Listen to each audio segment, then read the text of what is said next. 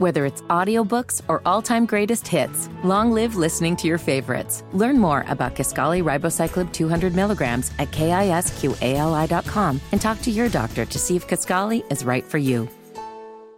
Dateline, Colorado. A dog was reunited with his family after nearly four years No. of being lost and was found 600 miles away from his Colorado home near the Mexican border. How does that happen?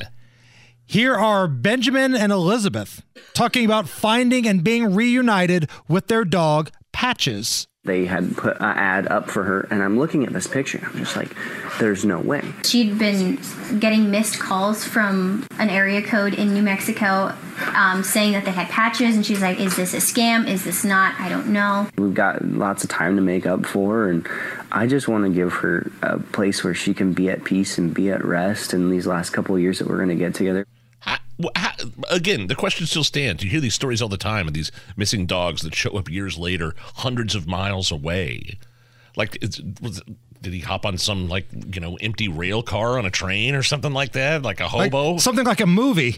He's got a little, uh, you know, bandana on a stick, and he's going across country. Four years later, I would have loved to see that. Uh, th- there was no. I looked. I didn't see any footage of you know the the reunion, but it, it must have been intense. I mean, uh, you you think your dog's gone, probably dead, and then four years later, there there he is, six hundred miles away in Colorado. Now, not to be Debbie Downer, Yeah. but we had a story like this not that long ago. But then, as soon as the family got reunited with the dog, it got sick and passed away I shortly remember afterwards. That. So imagine that roller coaster of oh, emotions. Oh, that's awful. You're sad, you're heartbroken, and then you finally move on with your life. And then, oh my God, my dog's alive. And you get some time together again, and then boom, dead. he dies right after that. Like it's like your heart's ripped out of your chest twice. That sucks.